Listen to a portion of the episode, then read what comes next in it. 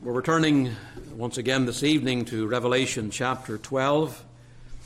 Revelation, the 12th chapter. Let's read the entire chapter together this evening. Revelation chapter 12. Let's hear God's word. There appeared a great wonder in heaven a woman clothed with the sun, and the moon under her feet and upon her head a crown of twelve stars. And she, being with child, cried, travailing in birth and pain to be delivered. And there appeared another wonder in heaven, and behold, a great red dragon, having seven heads and ten horns, and seven crowns upon his heads. And his tail drew the third part of the stars of heaven, and did cast them to the earth. And the dragon stood before the woman which was ready to be delivered for to devour her child as soon as it was born. And she brought forth a man child who was to rule all nations with a rod of iron. And her child was caught up unto God and to his throne. And the woman fled into the wilderness, where she hath a place prepared of God, that they should feed her there a thousand two hundred and threescore days. And there was war in heaven. Michael and his angels fought against the dragon, and the dragon fought and his angels, and prevailed not, neither was their place found any more in heaven. And the great dragon was cast out, that old serpent called the devil and Satan, which deceiveth the whole world. He was cast out into the earth, and his angels were cast out with him. And I heard a loud voice saying in heaven, now is come salvation and strength, and the kingdom of our God, and the power of his Christ. For the accuser of our brethren is cast down, which accused them before our God day and night. And they overcame him by the blood of the Lamb, and by the word of their testimony, and they loved not their lives unto the death. Therefore rejoice, ye heavens, and ye that dwell in them. Woe to the inhabitants of the earth and of the sea, for the devil is come down unto you, having great wrath, because he knoweth that he hath but a short time. And when the dragon saw that he was cast into the earth, he persecuted the woman which brought forth the man child. And to the woman were given two wings of a great eagle, that she might fly into the wilderness, into her place where she is nourished for a time and times and half a time from the face of the serpent. And the serpent cast out of his mouth water as a flood after the woman, that he might cause her to be carried away of the flood. And the earth helped the woman, and the earth opened her mouth and swallowed up the flood which the dragon cast out of his mouth. And the dragon was wroth with the woman and went to make war with the remnant of her seed, which keep the commandments of God and have the testimony of Jesus Christ. And God will add his blessing to the reading of his word for his name's sake. Let's bow for a moment in prayer. Please, let's all seek the Lord. Father in heaven, we're, we're here tonight to hear what the Lord has to say to us. We need to be spoken to. There's always plenty of room for learning, understanding to grow, faith to be increased. And we pray that Thou wilt anoint Thy servant with the Holy Spirit. Hold him up tonight. Give him the words, the thoughts, the application that will be most helpful to all who will hear this word, whether tonight or for perhaps years down the road. Make it a blessing, we pray. In Christ's name, amen. Amen. We're turning our attention once again to that verse 11 where John hears a loud voice proclaiming from heaven, and they overcame him by the blood of the Lamb and by the word of their testimony. The subject I am taking from that text is overcoming the arch enemy of God's people. Whatever we might not understand about the mysteries of Revelation, one thing at least is clear from this chapter God's people are under continual attack from Satan. The very last verse of this chapter states that the dragon, we saw that was the devil last week, is making war with the church. She's called the remnant. The remnant of the woman's seed, which keeps the commandments of God and have the testimony of Jesus Christ. Why is the case? Why is that? Why is, why is he the archenemy? of God's people. Why is there this wrath that we read several times about tonight that he has toward the woman and her seed, toward the church? You will remember that Lucifer at one time was a holy angel. He was created a perfect being like all the other angels at the hand of God. There, amidst all these bright angelic beings, there's one that stood out Lucifer, son of the morning, one of the greatest and ablest and most powerful of them all. But something happened. There was what theologians refer to as a precosmic fall. Before there was ever a universe brought into existence, there was a fall prior to the fall of man. That was the fall of these angels. Lucifer became ambitious. He was not satisfied with his position, even though he was one of the archangels. He wasn't satisfied with that, being the son of the morning. He didn't like his position of subservience to Jehovah and he desired to be as God himself. So he went to war against God. But he didn't go it alone. In addition to rebelling against God, Satan used his God given powers his God given talents to persuade other angelic beings and powers and principalities to follow him in his rebellion against God. In verse 4, the great dragon uses his tail to draw the third part of the stars of heaven. Here is that symbolic language of Revelation describing what the devil did in his attempt to usurp the throne of God. He dragged down with him a third of those great beings. So here's the picture given Satan and these angels fell. Somehow, and we don't know how, long before, I don't know that I could say long before, but definitely before there was ever sin in the garden, there was sin in heaven. Before there was sin in the garden, there was sin in heaven. Satan. Explanation I have none created a perfect being, yet in his heart, evil came about. He sought to rebel against God and overthrow the throne.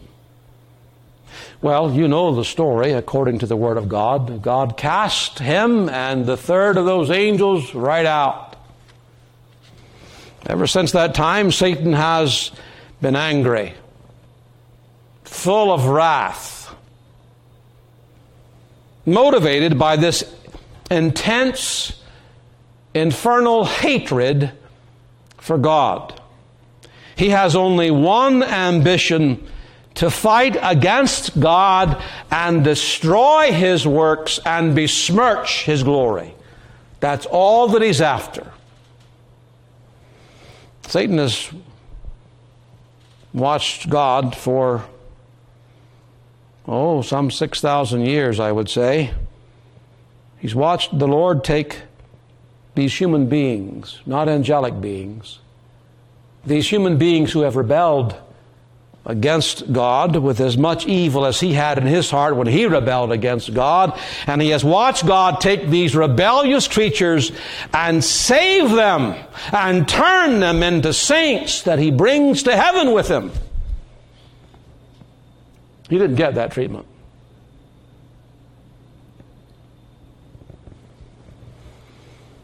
And he hates God with a passion that could only be ascribed to Satan for doing that. He was not shown mercy. So he's intent, therefore, on taking as many of God's creatures to hell with him as he can. He is intent on ruining God's work and God's people. So now God and his kingdom are fighting with the devil and his kingdom. That means that the devil has a plan a plan to defeat and destroy God's people, God's work. And in that plan, he has a supply of many weapons, many devices, many tactics that he uses to try and overcome, to defeat, to wreck and ruin the people of God. We face in many ways what the early Christians, what even the Christians of the 19th century never had to face. Up until the last 75 years or so, a Christian's home was something of a safe haven from the world. And a Christian church was something of a safe haven from the world. But now the world has come into the home and has come into the church. The world has come like a flood into the home many different ways, not only with newspapers and magazines and radios, but especially with the television and the internet. It's quite astounding when you stop to think about it. What in the last 10 or 15 years Satan has been able to do through those tools that he couldn't have done otherwise. Do you realize how many homes have been destroyed because of those things? How many testimonies have been ruined? How many ministers have had to resign from the ministry because of those tactics? It's astounding.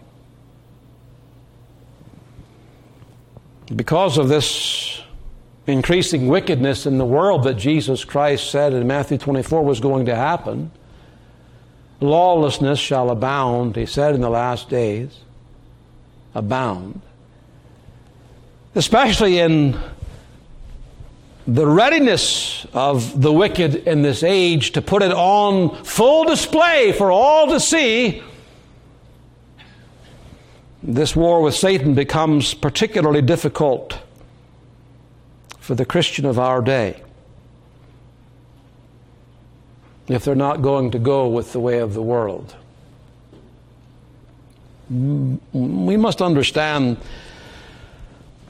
the nature of the problem that we're facing.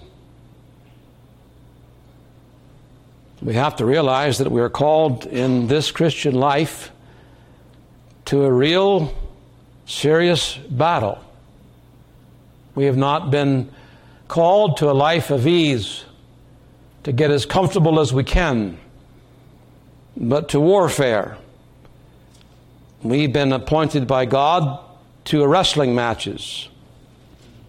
We've been, we've been saved and brought into a struggle. It's completely skewed thinking. Skewed. If we think that we're here to make it as easy and as comfortable as we can.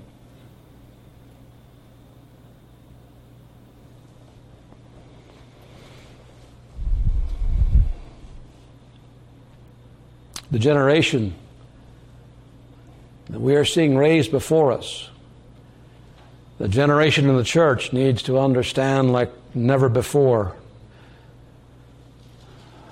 Shall we be carried to the skies on flowery beds of ease while others fought to win the prize and sail through bloody seas?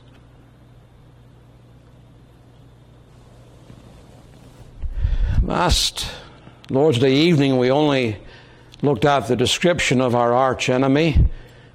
We said he was strong, he was slanderous, he's subtle. The picture I painted of the devil was a very foreboding one, deliberately so, because we must know who it is we have to fight against, the one we have to overcome. He's all for coming across uh, to give himself the appearance of not being so strong and so subtle and so full of hatred. He doesn't want a Christian to have those kinds of horrendous thoughts about him. Doesn't want him to learn how subtle he actually is, how deceptive he is. It's all part of the plan. Turn tonight from the description of our archenemy to the design of this enemy. We, we said last Lord's Day he's, he's called here a dragon to indicate that we're not only dealing with an enemy that's very powerful, but one that is aggressive and deadly. What a dragon was in Scripture, I have no idea. Neither do the Bible scholars. They all pontificate and put their ideas forth, but at the end of the day, who knows what a dragon actually was being referred to in Scripture? The Lord knows what he was, but whatever he was, whoever he was, he is vicious, mighty, strong, breathe fire, fearful. And that dragon, the picture there is, he would be a destroyer. So the devil wants to destroy. He wants to destroy, of course, the souls of men. He wants to see men perish in hell. He's quite happy with that. Doesn't cause him any grief to see how populated. It's another one up for him. That's how he views it. But he also wants to wreck and ruin God's people in any way he can. Well, he can't destroy our souls because they are kept safe and secure in the hand of Christ, He can certainly overwhelm us and leave us feeling like we're destroyed. He can certainly ruin our testimonies.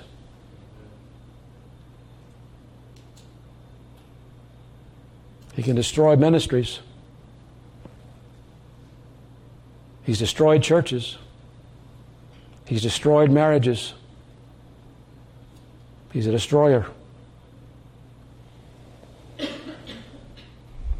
The great desire of Jesus Christ, his great purpose, is the perfect and complete salvation of all his people. John chapter 6 makes that clear. The Father has given to him a people, and he will raise them up at the last day. None of them will perish. Right? It's going to happen. That's his aim, his goal, his target, he will get it.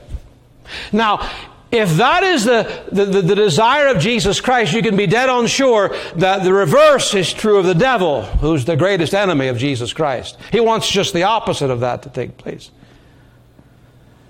Let me underscore several things which our arch enemy seeks especially to destroy and so leave the Christian confined to either a dungeon of defeat or a life of uselessness to Jesus Christ. The greater success he has in destroying these these aspects, these elements of the Christian life, the greater is his success in wounding and weakening us in this daily battle we have for him.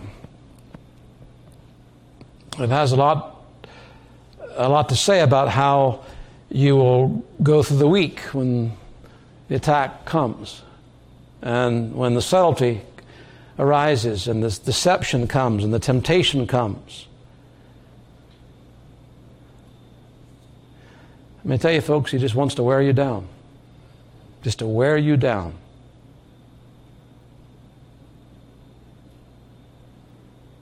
What does he want to destroy? Well, since he knows this has such tremendous power in the child of God's life, he aims to destroy your hope. Your hope in the Lord. My, if ever there is a call in the Word of God from God to His people, it's hope in the Lord, trust in the Lord. That's the continual uh, call of God to all of His saints in any situation. Hope in me. When we lose hope, we take a, a, downward turn in our life. The hopelessness can pervade us and fill us with so much fear and dread, and we begin to believe the actual lies of Satan because doubts are instilled in our minds. And you lose hope. You're a very easy target for all kinds of temptations. You, say, What's the point? There is no hope. This is not going to change. This is not going to get better. I am not going to get better.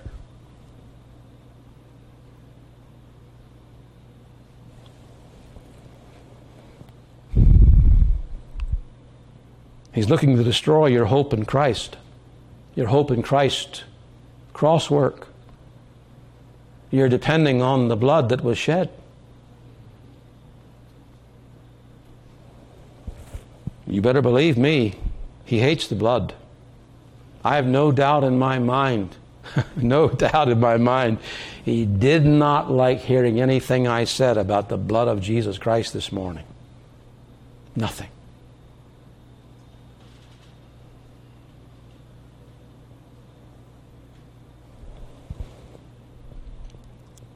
He goes about not only looking to destroy your hope, but he seeks continually to destroy your helps.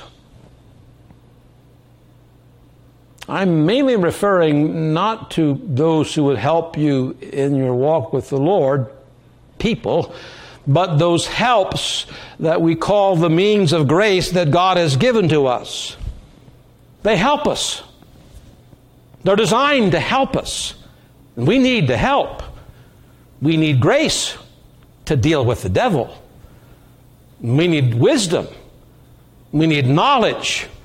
And that's going to come in the Word of God and in the place of prayer and in the house of God when we come to hear what God has to say to us. And Satan will try to destroy those helps. He will seek to bring an end to them in your life. He will seek to pull you away from them. Doesn't care what it is that takes, just so you get off.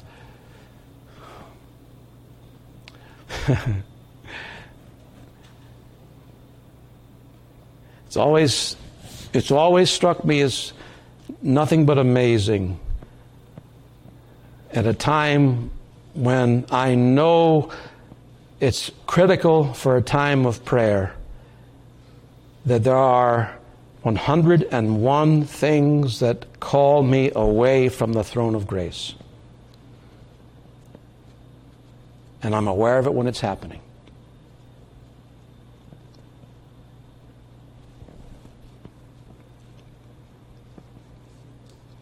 Why is it so difficult to pray? How is that? Why is that? We all say we need to pray. We all would confess, I think, we, we need to pray every day. David said, Morning, noon, and night I will call upon thee. Three times a day. Daniel opened his window and pray. We all know that.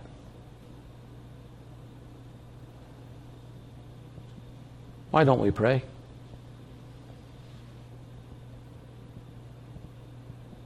Why don't we pray more than we do? Why do you think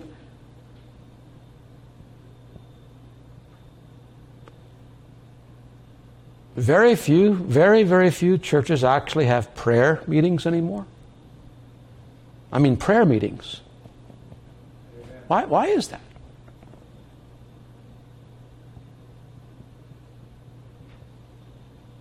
Why, why do you think it would be viewed as absolutely strange by, I think, I, don't even want to get a guess at a percentage number, but many Christians at least, that if, if the pastor spent 10 or 15 minutes in prayer before his message, man, there's something wrong here. Why is that so odd? When for hundreds of years the pastoral prayer always marked the worship of God in the church? Why is that?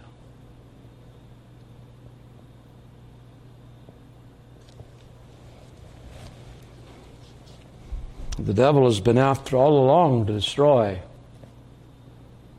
any kind of prayer life of a church, of a home, of a believer. Because it's such a help.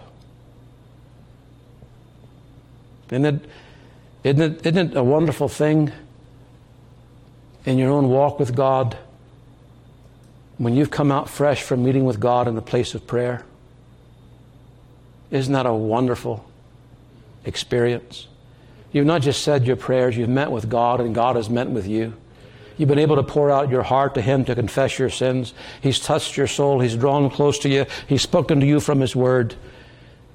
And you go out of that place and that you, you can face anything. It's revived your hope. It's deepened your faith in God.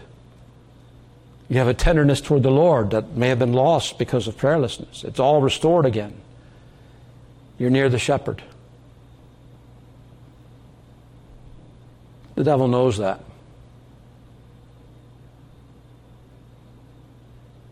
So the distractions come. It's the phone, it's the social media, it's the Facebook. Got time for hours on Facebook, but not time for 10 minutes at the throne of grace. It's where we are, folks. This is where we are. We're talking about the Christian church. He wants to destroy those helps.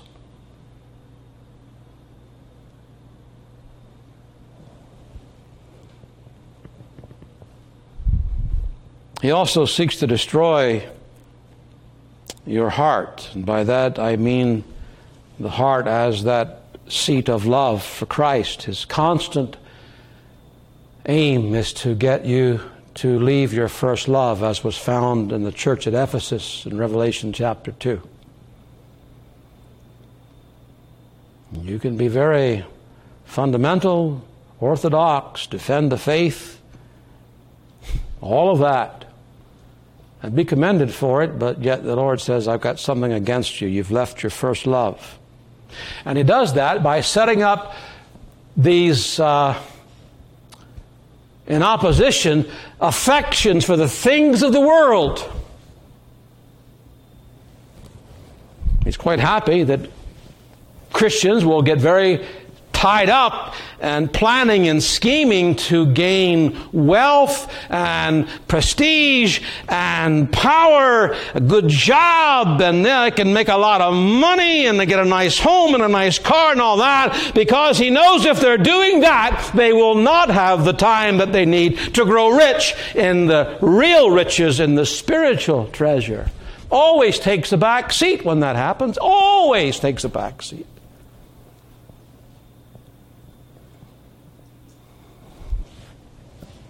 Lay not up for yourselves treasures on earth, where moth and rust doth corrupt, but lay up for yourselves treasures in heaven.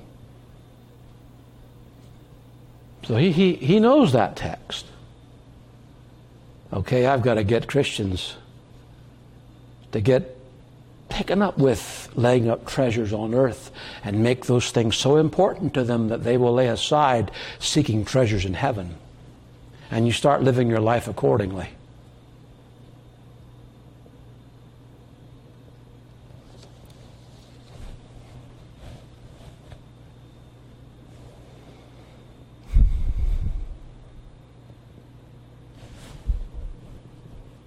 No doubt in my mind, there are a ton of believers because they have spent so much time and energy for six days of the week doing all of that, they can't drag themselves out of bed on a Sunday morning or Sunday night to get to church. They're too exhausted.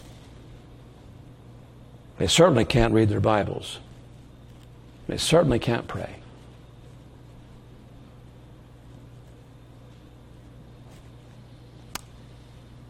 Listen, folks, he's subtle.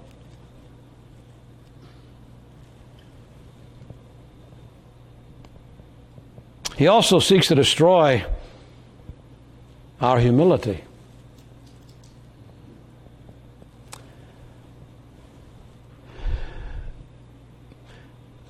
Pride was the cause of Satan being cast down from heaven and has been the reason that many, an eminent believer has been cast down from a place of usefulness to the church. Pride has been the ruination of so many of the Lord's people. It's just hurt them.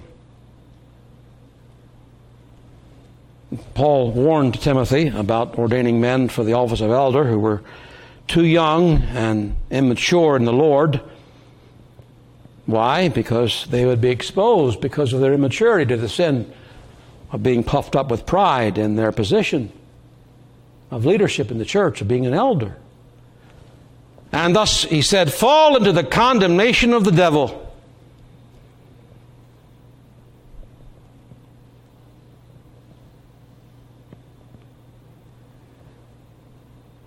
Why in the world do you think the church in Corinth was having such a hard time of it? Such division, fighting, infighting, hurt relationships. There was division because there was pride. So he always is seeking to, well, it's one of two things beat us down to the ground and we feel absolutely worthless and valueless to the Lord, or, so often is the case, it's puff us up. And we become boastful, arrogant, condescending.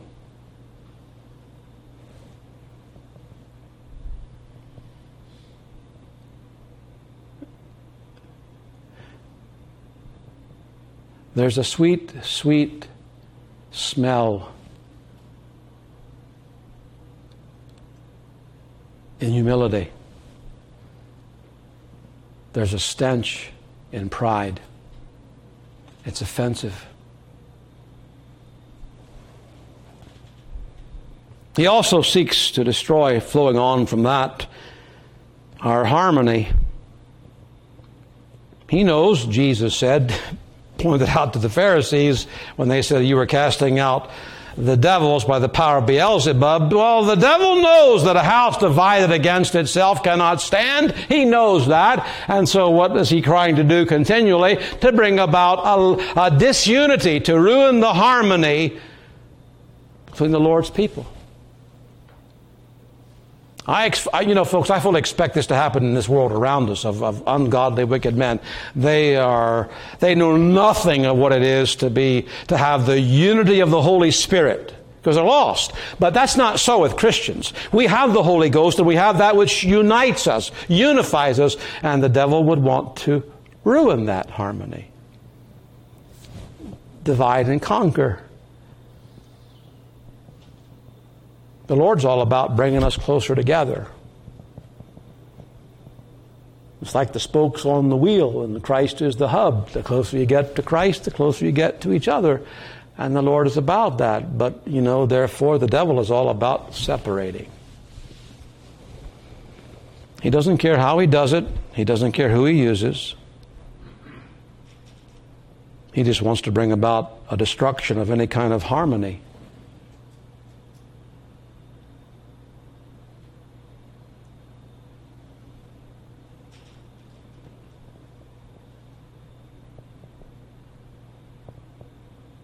Next time you fight with a believer, you remember that.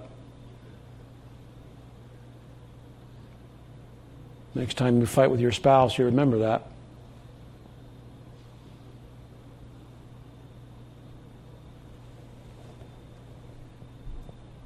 Harmony is from heaven, disharmony is from hell.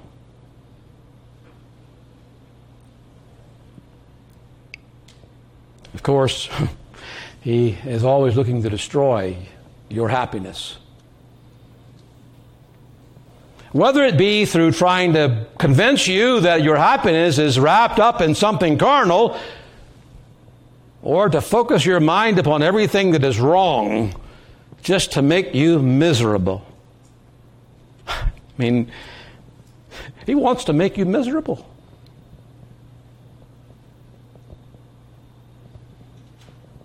He knows something that many a Christian doesn't know.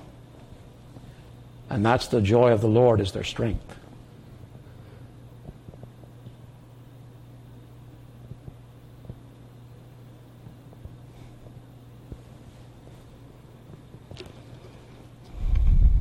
He also would seek to destroy our hallelujahs, our praise.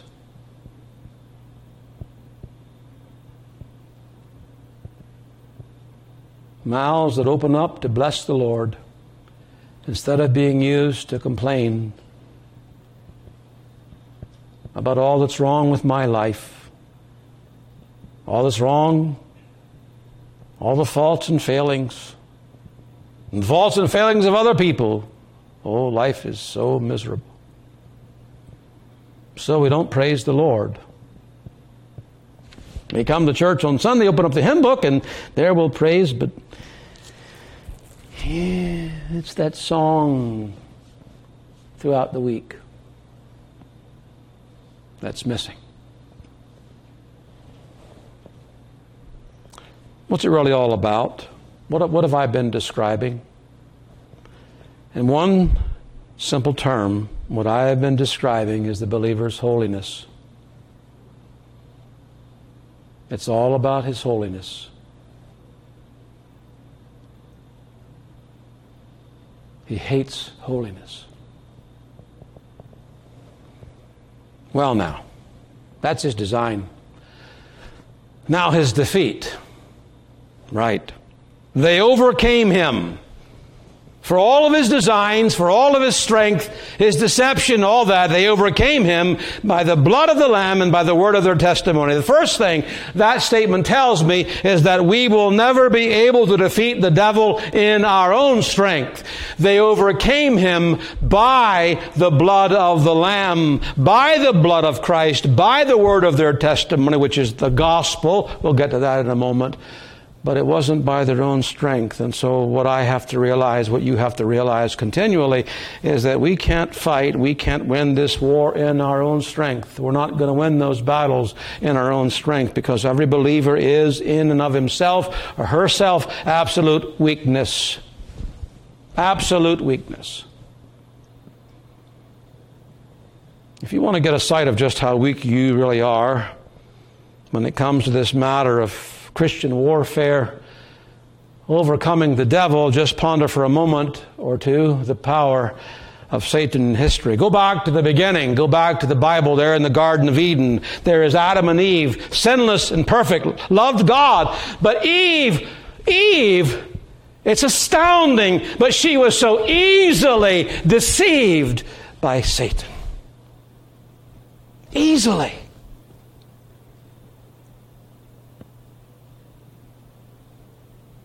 She bought the lie. And Adam was so easily persuaded to follow his wife in rebellion against God. Do you read of any argument that was put up?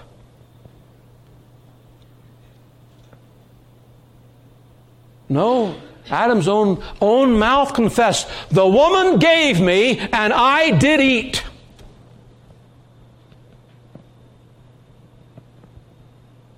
And that, there, there they were, perfect, perfect environment.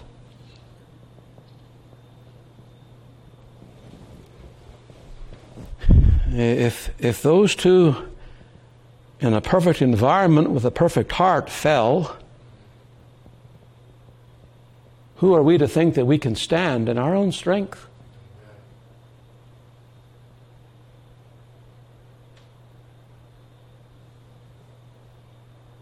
Let me tell you something.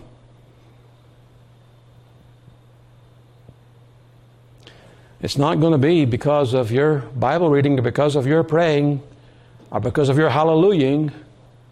All that I, all those are needful, but it's not you. It's not your strength. Go on down in time and look at the Old Testament saints. All of them, every one of them, the patriarchs, the godly kings, the prophets, all of them fell prey to the devil's tactics.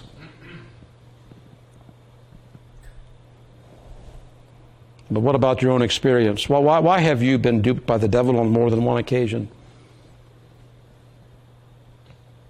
Duped.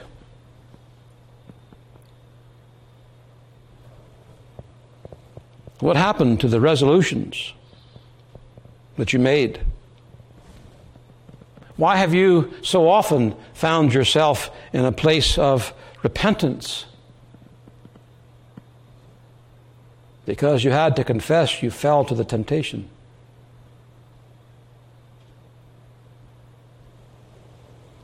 Why are you sometimes attacked with the feelings of utter hopelessness and bordering on despair where you would just rather be dead than alive?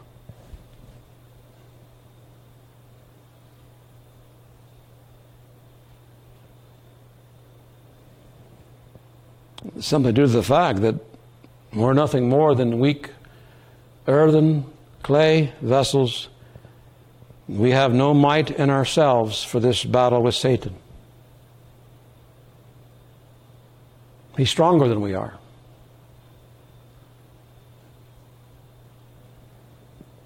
I stress this fact that we can overcome Satan in our own strength because it's only when that becomes a heart conviction not just a point of theology, but a heart conviction that we look elsewhere for strength, that we get serious about looking elsewhere for strength.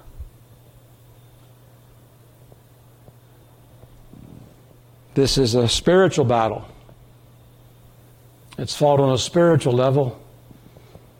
And therefore, you can't depend on anything carnal, any arm of the flesh. You can't depend upon me. You can't depend upon your spouse. You can't depend upon your parents. You can't depend upon your children. And you certainly can't depend upon yourself. Did we in our own strength confide? Our fighting would be losing.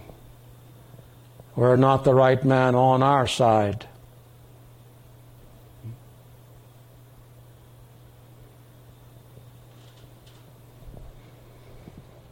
The voice of the angel declares that they did overcome by the blood of the Lamb. So, this, this victory over the devil, which was promised us in Genesis chapter 3, verse 15, this victory will be won through the blood atonement of Jesus Christ. And they overcame him through the blood of the Lamb. How does that work out practically, folks?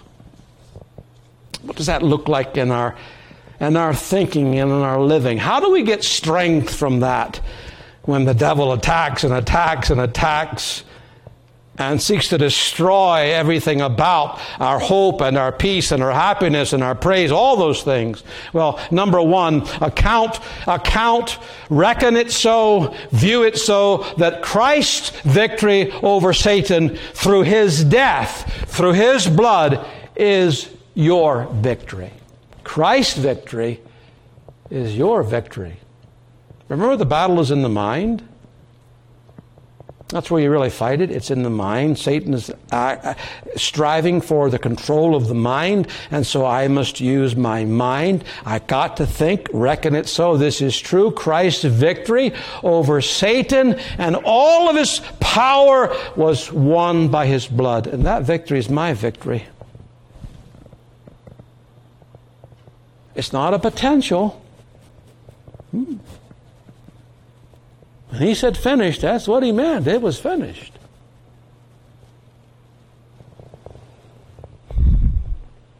Hebrews chapter 2, verse 14.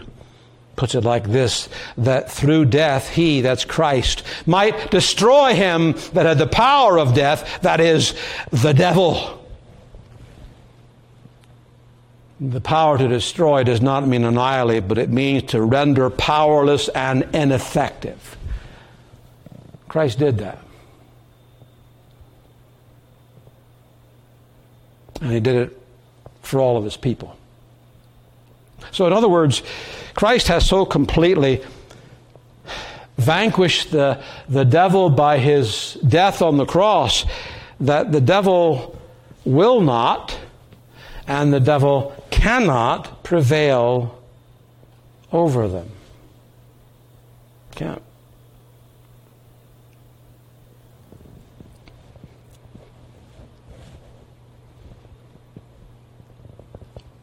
Do you believe that?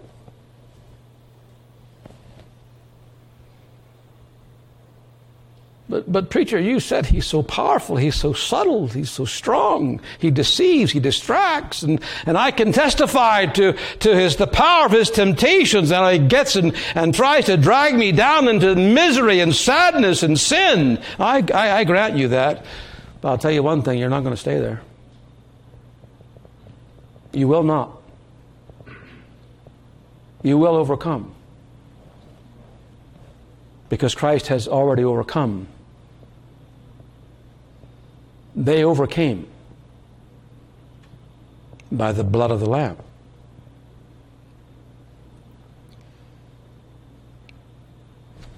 One little word shall fell him. That was Luther's view of the whole matter. Yep, on earth is not his equal. But the right man is on our side. Jesus Christ has shed his blood. The blood has purchased for us, has bought for us, secured for us everything that we're ever going to need to overcome Satan. He has been overcome. He's been, he's been dealt the death blow by Jesus Christ. It's the, as, as, as John Owen put it, the, the Puritan, it's the death of death in the death of Christ. He overcame him.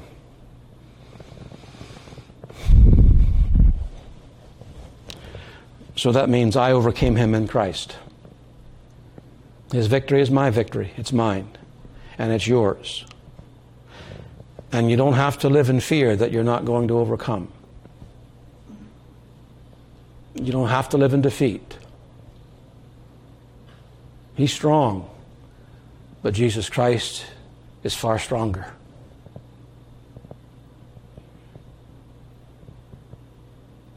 Tell me, folks, what other hope do you have? Where is your source for peace of mind and for comfort and for courage, for resolve to keep on fighting?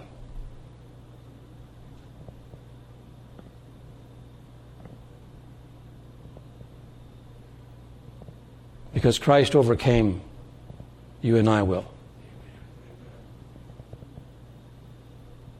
I will never perish, and neither will you if this Lamb is your Savior.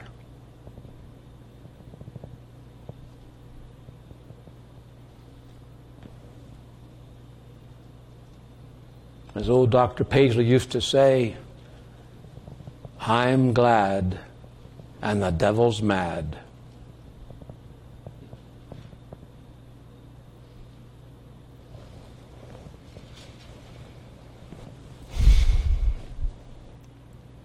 That means you can overcome Satan's accusations by the blood of Christ. You see, this is the emphasis in this portion. The accuser and slanderer of the brethren. He accused them before God day and night. This is one of his chief works, is to bring accusations against the Lord's people and it's very true that the name devil means false accuser, slanderer. A slanderer is one who spreads lies about you, false accusations. But you and I really need to be honest. We give the devil plenty of ammunition to use against us in this war, He doesn't have to conjure up charges. He doesn't have to think for a while and figure out some false accusations to make against us. There are plenty of them there that are valid. He can accuse us, and rightfully so. We did this, it was wrong. We said that, we should not have said that. He knows your secret sins, you know.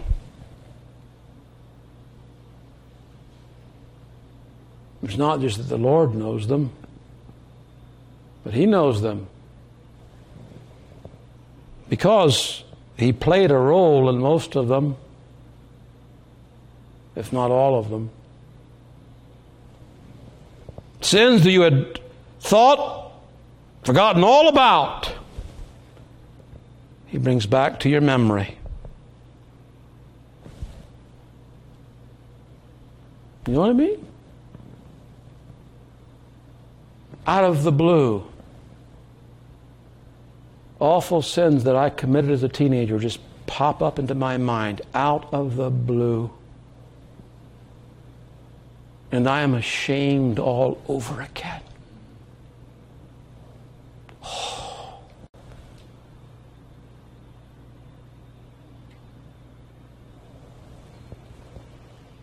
Ever since you became a Christian, he has taken note of every failure, every temptation you succumbed to,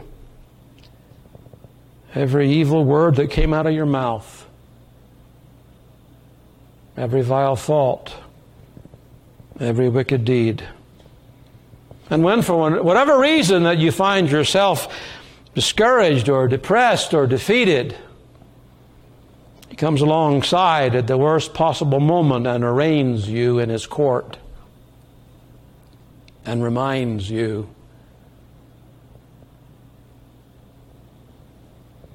your crimes against God. And he tries to convince you of being a hypocrite, a counterfeit,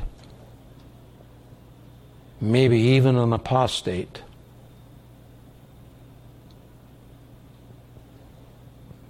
He's especially skillful at reminding us of how often we have wandered away from the Lord, of how cold and dead we have been in prayer, of how little desire we have for the Lord, of how cold our love is. He would convince you that you are an absolute loser, that you are useless to the church, useless to your family, and you'd be better off dead.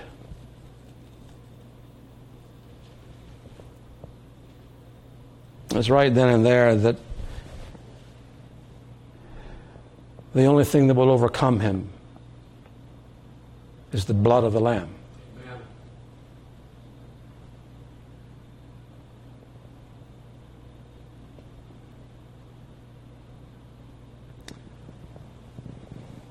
When Satan is roaring his accusations in your ears, and you feel so defeated, so discouraged, don't be ashamed to speak and tell the Lord.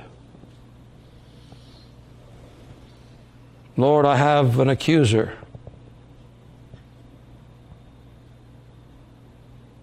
And so much of what he says is true. I haven't prayed.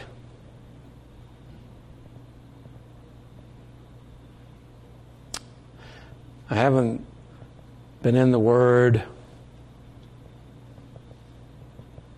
I've gotten caught up in things that are so useless, temporal. My heart is cold, Lord. It's all true. I have an accuser. But Lord, I have an advocate. I have Christ. Lord Jesus, speak for me. I plead your blood. If any man sin, we have an advocate with the Father, Jesus Christ the righteous. what does our advocate plead? Our advocate pleads as the great high priest his own blood. Father, forgive them. Answer their prayer. I died for them. I shed my blood to bring them to glory. You promised me, I'm, I'm, paraphrasing your scripture, you promised me, you gave them to me, and if I went and I died in their stead and shed my blood, I would be given to me as a gift and I would bring them all to glory. Now, now, Father, they've wandered away. But I pray for them. They're mine. They're all mine. And I'm not going to lose one of them. Forgive them. Restore their faith. Restore their hope. Restore their fellowship.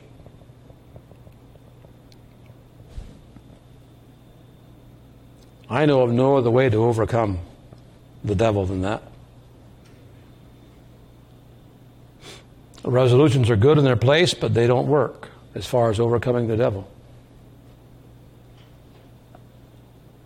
I can't look to my consistency in prayer or the Word of God as the source for my overcoming the devil. It's the blood that he hates. He was defeated by that blood atonement. And this is what I must plead, and this is what you must plead.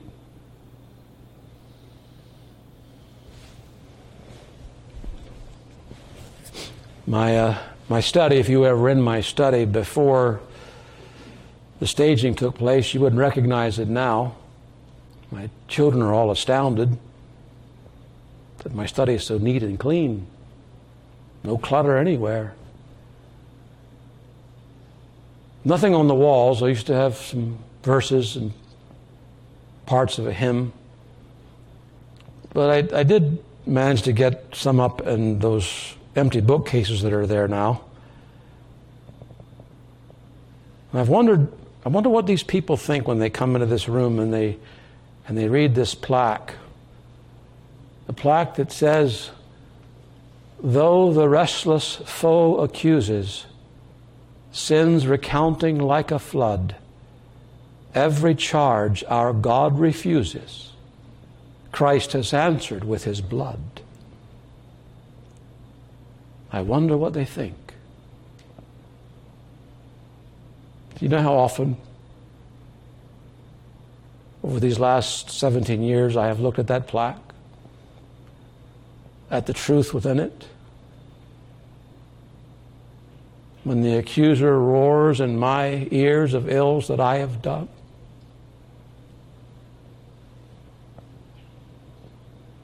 Jesus, thy blood and righteousness, my beauty are, my glorious dress. Midst flaming worlds in these arrayed, shall I with joy lift up my head. That's how you overcome by the blood of the Lamb.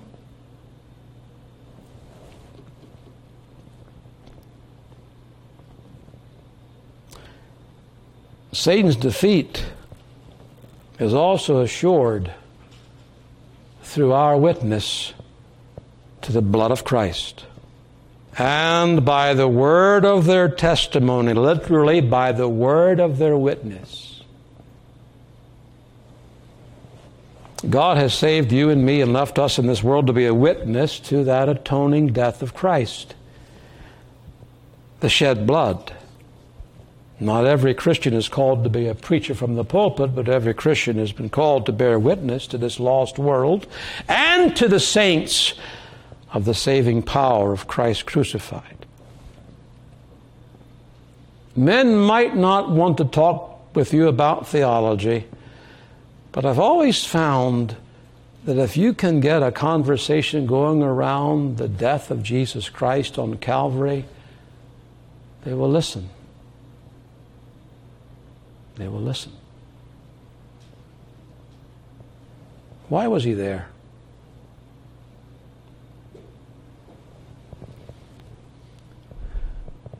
That has the power to break the hardest heart to pieces. to save those from despair, And we witness to the blood of the Lamb. It's the power to motivate the holy living for God's people. That's how we overcome this arch enemy. And we shall overcome.